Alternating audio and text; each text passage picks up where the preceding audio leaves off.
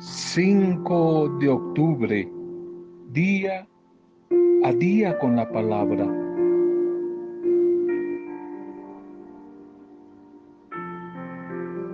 Se ha puesto de moda una palabra, la empatía. La empatía, que es intentar ponerse en el sitio del otro, ver las cosas desde la situación en que está el prójimo. No juzgues a nadie antes de haber andado un kilómetro con sus propios zapatos. Colócate por un momento los zapatos del otro.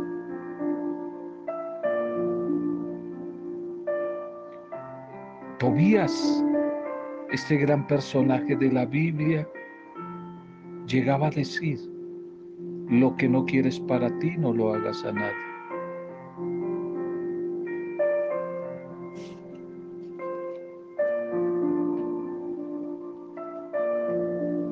Un cariñoso saludo a cada una de sus vidas. Nuestra oración, nuestra bendición para ustedes para sus vidas, para las familias, las comunidades, los grupos pastorales, los microempresarios, a todos los que en la cercanía o en la distancia en otros países les llegue este audio, un recuerdo, un abrazo, nuestra intercesión por cada una de sus vidas, nuestra bendición, nuestra bendición nuestra oración en compañía de las familias y los amigos, por todos los que en este día están de cumpleaños o celebrando algún tipo de aniversario. Bendiciones, un bendecido nuevo cumpleaños. En el nombre de Jesús, el Dios de la vida. Cuando Dios actúa, no hace bulla, cuando Dios actúa, nunca hace bulla, no hace ruido. Primera libro de los Reyes, Antiguo Testamento, 19, 12 al 13. Primera de Reyes, 19, 12 al 13. Y tras el terremoto vino un fuego, pero el Señor no estaba en el fuego y tras el fuego vino un silbido suave, apacible y delicado. Y cuando Elías lo oyó, cubrió su rostro con su manto.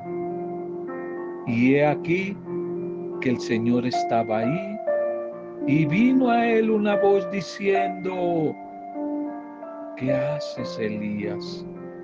¿Qué haces, Elías?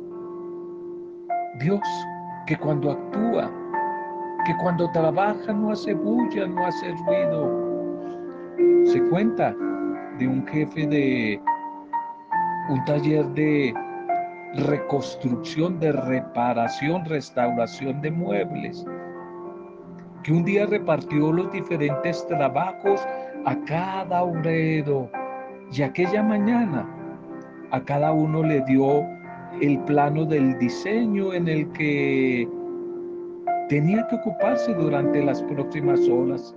Les dio las herramientas necesarias y se retiró, recordando que los clientes llegarían al final de día y que todo debería estar preparado y listo para entonces.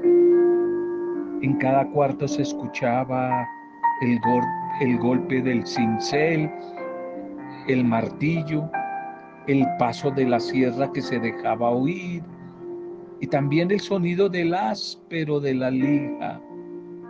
Las horas iban pasando poco a poco y el jefe llegó solo media hora antes que los clientes y llamó al encargado y le preguntó si cada uno había cumplido su parte, su trabajo. Y fue grande su sorpresa cuando le dijeron que en una dependencia no se había oído ruidos en todo el día. El jefe se sorprendió. Se alarmó pensando que aquel empleado tal vez se había dormido o simplemente se había dejado llenar de pereza o tal vez había abandonado su trabajo. Se acercó sigilosamente, abrió la puerta abruptamente y qué sorpresa. Encontró al artesano tranquilamente sentado con su mueble listo para ser entregado. Estaba listo y había quedado muy bien. Cumplió su tarea sin haber hecho ninguna clase de ruido, no hizo ruido. Muchas veces tu vida y la mía, nuestra vida, atraviesan etapas donde parece que nada pasa, que nada sucede.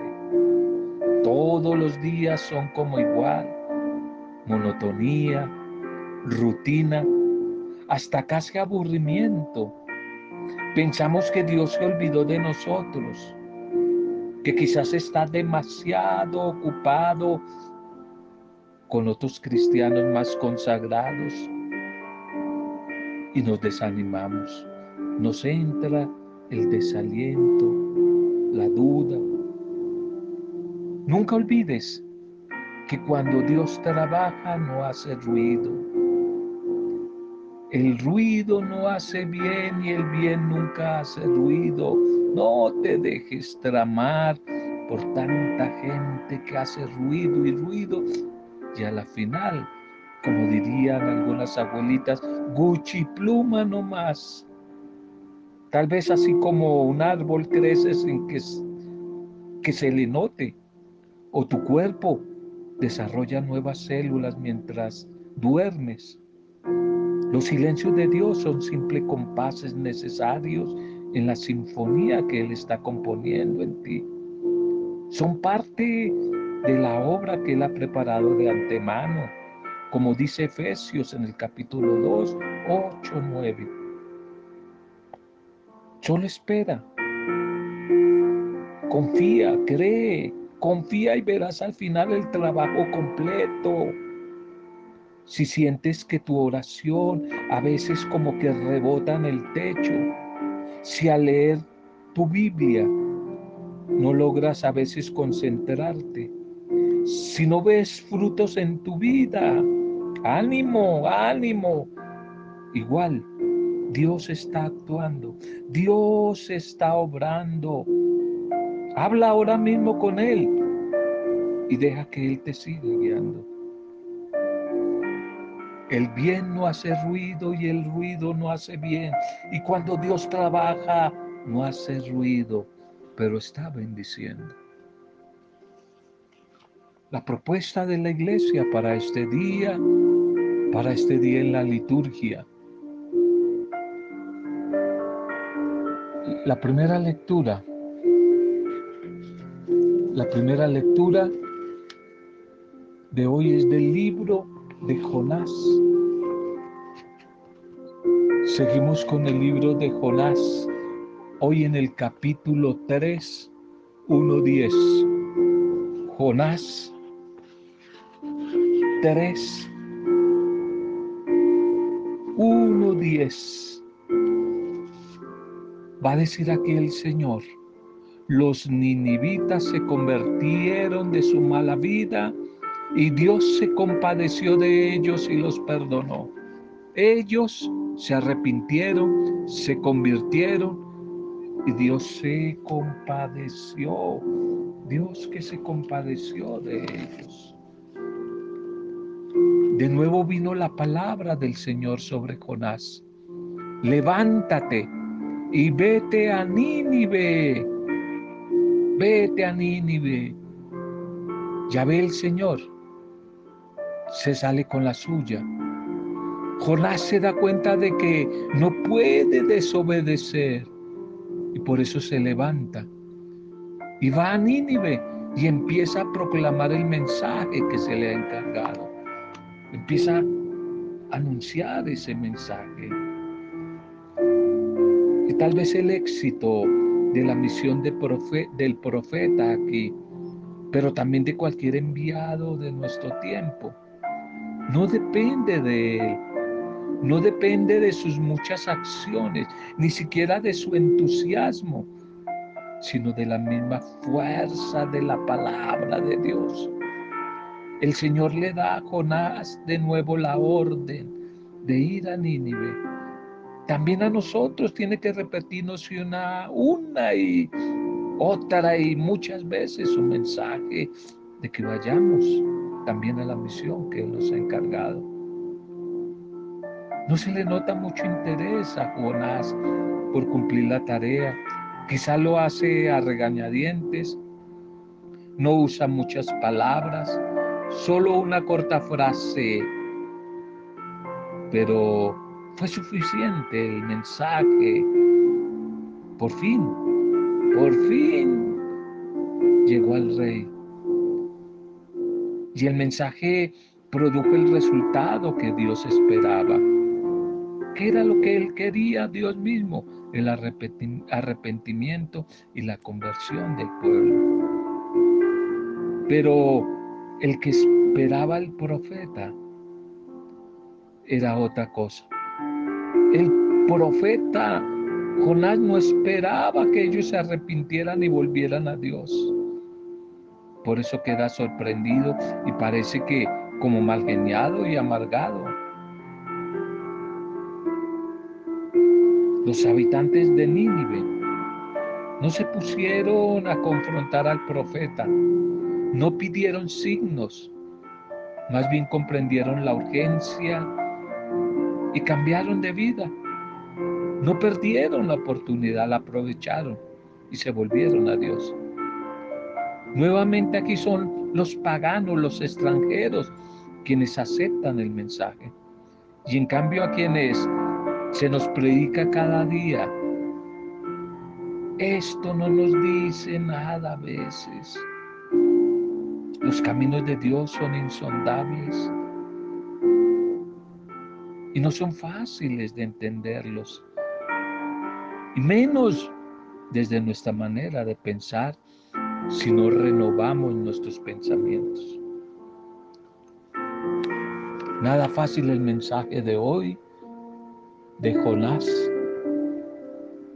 que se encuentra con que después de su anuncio pasa lo inesperado. El anuncio en un primer momento era de castigo para el pueblo, dentro de 40 días Nínive será arrasada. Pero resulta que no llega el castigo, se convierte desde el rey hasta el último de los súbditos y hasta el ganado. Y entonces Dios, qué lindo Dios, qué hermoso Dios, se compadeció y desistió de aplicar el castigo amenazado. Dios es el que perdona.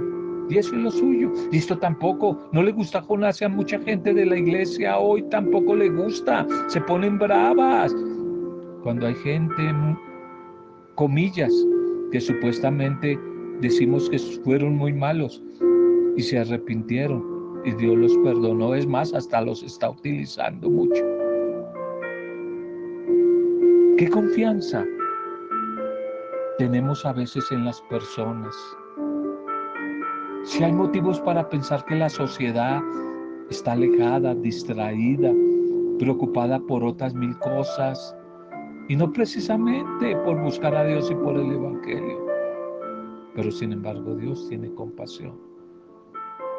Pero preguntémonos, ¿será que tenemos derecho a perder la esperanza en el cambio de los demás, a no dar a nuestros contemporáneos una nueva oportunidad, un margen de confianza como el que Dios nos dio a nosotros. Si hubiera sido esa la actitud de Jesús, tal vez no hubiera empezado a predicar. Y Pablo, San Pablo, el apóstol de los gentiles, hubiera acaso dimitido bastante pronto ante las dificultades que iba a encontrar por ejemplo, allí en Corinto, en Atenas, en Éfeso, hubiera tirado la toalla. No lo hizo, no lo hizo. Ellos siguieron anunciando en fidelidad la buena noticia. Como Pedro, que echó las redes a pesar del fracaso anterior de toda una noche donde no habían pescado nada. Pero esta vez, confiado, fiado en el nombre de Jesús. Y muchos creyeron. Lo que parecía imposible, resulta que sí es posible con la ayuda de Dios. Muchos que nos parecían alejados, pero tienen buen corazón y hacen caso a Dios. Pues que acaso nosotros nos creemos los únicos y los más buenos. Nos creemos tan buenos como los fariseos. Jesús echa en cara a los judíos de su tiempo, que son peores que los ninivitas, que creyeron que a Jonás y ellos no. Creyeron a Jonás y ellos no, a pesar de que Jesús es algo más que Jonás. Es algo más que Jonás. El Evangelio para hoy, Lucas 10, 38, 42. Lucas 10, 38, 42. Marta recibió a Jesús en su casa. Y Jesús dice en casa de Betania, María ha escogido la mejor parte.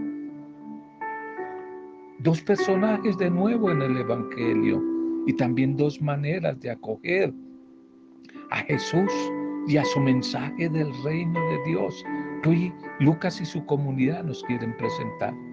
Marta y María. Marta y María que combinan acogida y escucha de la palabra con acción, con misión, con trabajo y con cumplimiento de las tradiciones del pueblo. María representa la manera novedosa de acercarse a Jesús, rompiendo el tradicionalismo para colocarse a los pies del Maestro, a la escucha de Él, es decir, hacerse discípula de Él, aceptar su enseñanza. De Marta podría decirse que representa la manera tradicional, que cumple en su trabajo fielmente, que acoge según las costumbres. Pero el primer verso del pasaje que leemos hoy dice que ella lo recibió en su casa. Esto tiene un significado muy grande. Es recibirlo en su propia vida. Es aceptar a Jesús y su mensaje con sinceridad de corazón, rompiendo esquemas, tradiciones que excluían, que ataban especialmente a las mujeres, la desligaban de la sociedad. Marta es mujer de hogar, por tanto como muchas de nuestras madres, de nuestras mujeres, acoge la palabra de Jesús pero no olvida sus obligaciones. Por algo recordamos tanto en nuestro medio a esta mujer maravillosa, a esta mujer santa. Este hecho se da Jesús camino hacia Jerusalén. No olviden que es la meta. Ya ha salido de Galilea y va en la última etapa de su vida, de su misión. Va camino hacia Jerusalén y allí Jesús se hospeda en la casa de los hermanos de Betania, Betania que significa la casa de la amistad, la casa de la fraternidad. Jesús sabe tomarse un descanso de vez en cuando y es capaz de valorar, aceptar y compartir la amistad. Estas dos mujeres, seguramente tal vez las mismas que Juan habla en el capítulo 11, San Juan 11, las hermanas de Lázaro, a quien Jesús resucitó. Esta escena es muy familiar, muy familiar. Un mensaje casero, un mensaje maravilloso de algo normal que puede suceder en una casa. Y Lucas presenta esta actitud diferente pero complementaria de las dos hermanas. Una, María, que la mujer orante, la mujer de la escucha, y Marta, la mujer de la acción, del servicio. Estas dos acciones tienen que juntarse. Escucha, oración, pero también acción y servicio. De tal manera que la mujer y el hombre de Dios tiene que apuntarle a vivir la espiritualidad mariana, oración, interiorización, pero la espiritualidad martiana, la acción, el servicio. La acción y el servicio. A veces Jesús el Señor recomienda claramente momentos de total quietud, de total interiorización, como el caso de María. Pero otras veces Él invita claramente a la acción, al amor en acción, a vivir la caridad, a vivir el servicio a los demás. Como ayer con la parábola del buen samaritano. Y otras como hoy, otras veces como hoy, se destacan la actitud de la fe y de la escucha. A los doce apóstoles y luego a los setenta y dos les había recomendado que no tuvieran demasiadas preocupaciones materiales, sino que más bien no se distrajeran, sino que se concentraran en lo esencial. ¿Y qué era lo esencial? El anuncio, la predicación del reino. Y otras veces nos dice que busquemos el reino de Dios y que todo lo demás se nos dará por añadidura. Cuando quiso enseñarnos quiénes eran ahora su madre y sus hermanos, recordamos lo que Jesús dijo. Mi madre y mis hermanos son los que oyen la palabra de Dios y la ponen en práctica. Esto quiere decir que no pueden ser opuestas las dos actitudes la de la caridad detallista y la de la oración y la escucha, sino simplemente, bien importante tenerlo claro, son complementarias. Se necesita la una de la otra. La una me tiene que llevar a la otra. Hemos de ser hospitalarios, pero también discípulos. Con tiempo para los demás, pero también para nosotros mismos y para Dios. Y al revés, con oración, pero también con acción. Interesante este mensaje de la espiritualidad de Betania, de la casa de Betania, después de haber pasado ayer por esa parábola maravillosa del buen samaritano.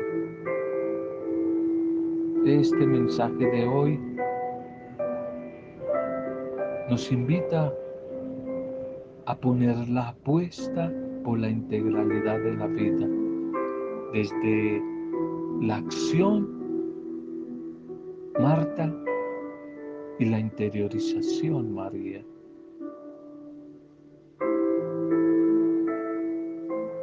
Todos nosotros, los discípulos y las discípulas, debemos preocuparnos por estar siempre en comunión y en relación con Dios desde esas dos dimensiones.